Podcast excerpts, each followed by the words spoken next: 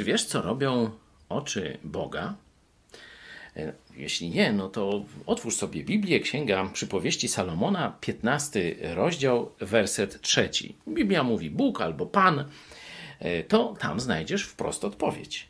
Oczy Boga, czyli oczy Pana, są na każdym miejscu.